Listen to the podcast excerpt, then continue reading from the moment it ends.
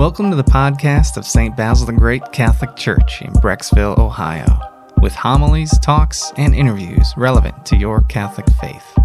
God bless you and enjoy. This morning, while I was taking a shower, I was thinking of that last line make sure you wash your face so no one knows you're fasting. But then I thought, well, I'm a priest on Ash Wednesday. Everyone knows I am, anyways. I don't know uh, how much it would have mattered either way. I want to talk about two liturgical changes, meaning changes in the way we operate as a church when we gather in ritual worship that have come from the Vatican. And then I want to also talk about Ash Wednesday and Lent. But before I get into all of that, I want to tell you a story about a saint, St. John Henry Newman. Right, he's a wonderful saint out of England. And this man is where you get Newman Centers on college campuses. That name comes from him. He was a brilliant man and he actually was a convert from a Protestant tradition. And he ended up coming to the Catholic faith by studying what we call the church fathers, which are really kind of the first five to eight hundred years of writings after St. Paul. So after St. Paul, the brilliant theologians, saints, mystics, church fathers, and mothers, there was really holy women as well, but we tend to call them the church fathers or the early church writings reading those, praying over them, he decided to make the journey into the Catholic Church, which came at a large cost because he was very prominent in his Protestant tradition. And he was not really highly regarded while he was alive. He wrote books, he gave amazing sermons, but most people kind of discounted him. It was only after he died did the people start finding in his writings a wealth of wisdom and wit. English men and women have a lot of wit.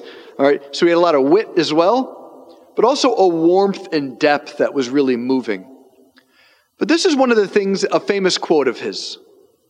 He says, To live is to change, and to be perfect is to have changed often. So to live is to change, right? We know it just even biologically. You're a kid. I remember those shin splints when I went through growing pains. All right, you're changing there. You're changing schools. You're changing size closes. You're changing. But he's talking about also on a deeper level of our worldviews, what we think of God, what is true, what is not, what matters, what doesn't.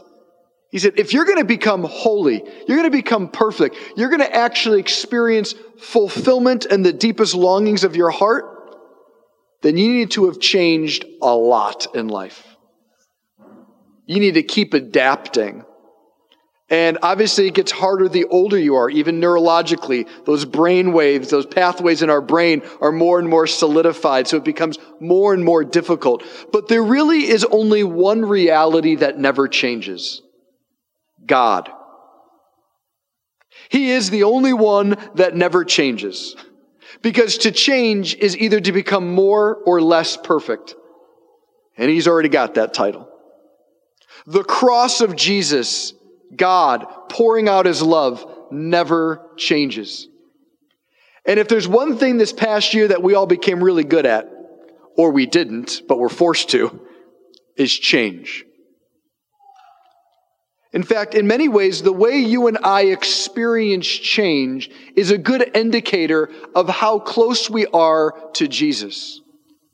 Knowing that His love never changes, His truth that who you are, who He is, and how we're called to live never changes, that frees us up to allow all sorts of other things to change and not fret about them too much. Even though every change is a sort of, sort of dying to what we're familiar with and a waiting for a new life to be born.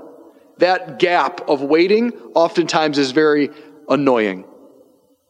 So I want to talk about, in light of that, two changes that the Vatican has asked us to do. So the first one is how the priest prays at Mass. So since the, if you remember the translation that happened about 10 years ago in the Roman Missal, right, we all started, all started saying words like consubstantial with the Father. Right, we had no idea what that word meant ever, but now we started using it. Things like that. Right? And we got an opportunity to learn and understand new words. Well, ever since then, the priest has been praying at the end of the prayers through our Lord Jesus Christ, who lives and reigns with you in the unity of the Holy Spirit, one God forever and ever. Well, beginning this Ash Wednesday, the priest is asked to remove the word one. So now it's just God forever and ever. Why do you care? Why does it matter? Why am I wasting time on an Ash Wednesday homily about this? Because it's really beautiful to recognize how we pray reveals what we believe or what we don't believe and should be believing. That final part of every prayer that the priest prays is all a faith claim about who Jesus is. We ask this through our Lord Jesus Christ. He lives and reigns with you, Father. He lives in the unity of the Holy Spirit, God. He is God forever and ever. And so when we make our prayers, we make them with confidence that we are praying through God Himself. We are not simply religious seekers in the 8 billion people in the world. We're not just open to new ideas and, hey, we'll see where we get. It's just about the road trip. No, we have answers. Jesus has given us answers to some of life's most mysterious and challenging questions. And he has shown us that he is a God who doesn't want to be distant, but wants to live not just in this world, but through the Holy Spirit in my heart and in your heart. And so when we pray, we pray by the very power of God moving in us. And so as we begin Lent, one of the things we're meant to repent of, let go of and empty, is thinking that our prayers are powerful because we're cute. But God doesn't answer my prayers because I bat my eyelashes or, you know, I knelt on rice for an extra 10 minutes. God answers our prayers because he sees Jesus in us. He sees that our egos are emptied, and like Christ, we are open with trust in the love of the Father. Like Jesus, we are willing to suffer other people's brokenness. And staying in union with Jesus, we're quick to say, I'm sorry, I was wrong, please forgive me. When the Father sees the life of Jesus growing in one of us, his ears are all the more attuned because we're praying in union with Jesus. If you think this didn't matter, if you don't know of the saint, St. Padre Pio, he was a priest in Italy. People flew all over the world just to ask him for prayers. They could pray. What was the difference? Oh, he was emptied of his own ego and filled up with Christ. So people trusted him. And in the scriptures, we hear the power of the prayer of a holy man or woman. You're that holy man or woman. You are the baptized. Here's the second change coming at us. This year, instead of getting a cross on your forehead, you will come forward and you will bow down, and I will sprinkle, and so will Father John, ashes on the crown of your head. Now, some of you may be thinking, oh, that's a neat change. Other you may be thinking, that's stupid. Right? Wherever you're at is okay. God can meet you there. But regardless of what you think, I'm sprinkling, okay? The Pope and the Vatican has asked this to be the way we celebrate this year. And as a priest, I'm a servant of the church, not my own personality. And so when we gather, we celebrate as Catholics and we receive the graces of God. We don't manufacture them. So we're going to do it differently this year. There is going to be a change. All right? But I want to remind you about this change. About half the countries of the world never do the sign of the cross. Every year they sprinkle. All right? So that sign of the cross is not the universal practice. Also, pouring ashes on you is more of an ancient tradition. It's actually hinted at in the scriptures. The cross on your forehead is not in the scriptures although it's hinted at a little bit in the book of Revelation. And so it's not like we're creating something new this year. We're actually expanding our understanding of how our faith is lived and expressed. It may have different meanings for you this year.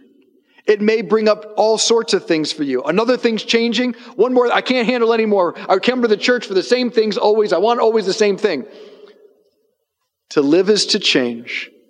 And to be perfect is to change often. Jesus' love, the reality of Christ, the power of the cross, the truth of the gospel never changes. How we participate, how it's expressed changes often. And it keeps us childlike.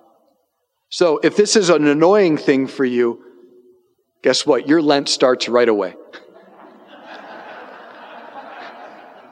if this is an exciting thing for you, congratulations, you're ready right away. But the beauty of Ash Wednesday and of Lent is this we are not called to be miserable people. We're not allowed to laugh or smile or have fun. It's a day of penance. No. What Ash Wednesday and Lent is fundamentally about is the prayer we say at the beginning of every Mass Lord, have mercy. It's about recognizing and accepting more deeply that we only live on the Lord's love. That the only reason I'm still alive and you're alive is because God wants you alive right now. That He doesn't lose any of His infinite glory if Ryan Mann stops existing. But He chooses for me to exist at every moment, and same with you. We are that frail, we're that dependent, and every time we go into a confessional, we confess we're also that rebellious about it. And so Lent is the time where we can finally say to one another, I'm not okay. I need prayers. I need help. And the good news is God is revealed in Jesus. He is eager to help the humble heart. And so we get to let go of right away. I know how things should be. And we get to pray, Thy will be done in Thy way, in Thy timing. Amen. We hope you enjoyed this audio from our parish. You can find other homilies, talks, and interviews at our website, basilthegreat.org, or by subscribing to this podcast in your favorite app. Just search for St. Basil Catholic Church, Brecksville. St. Basil the Great, pray for us.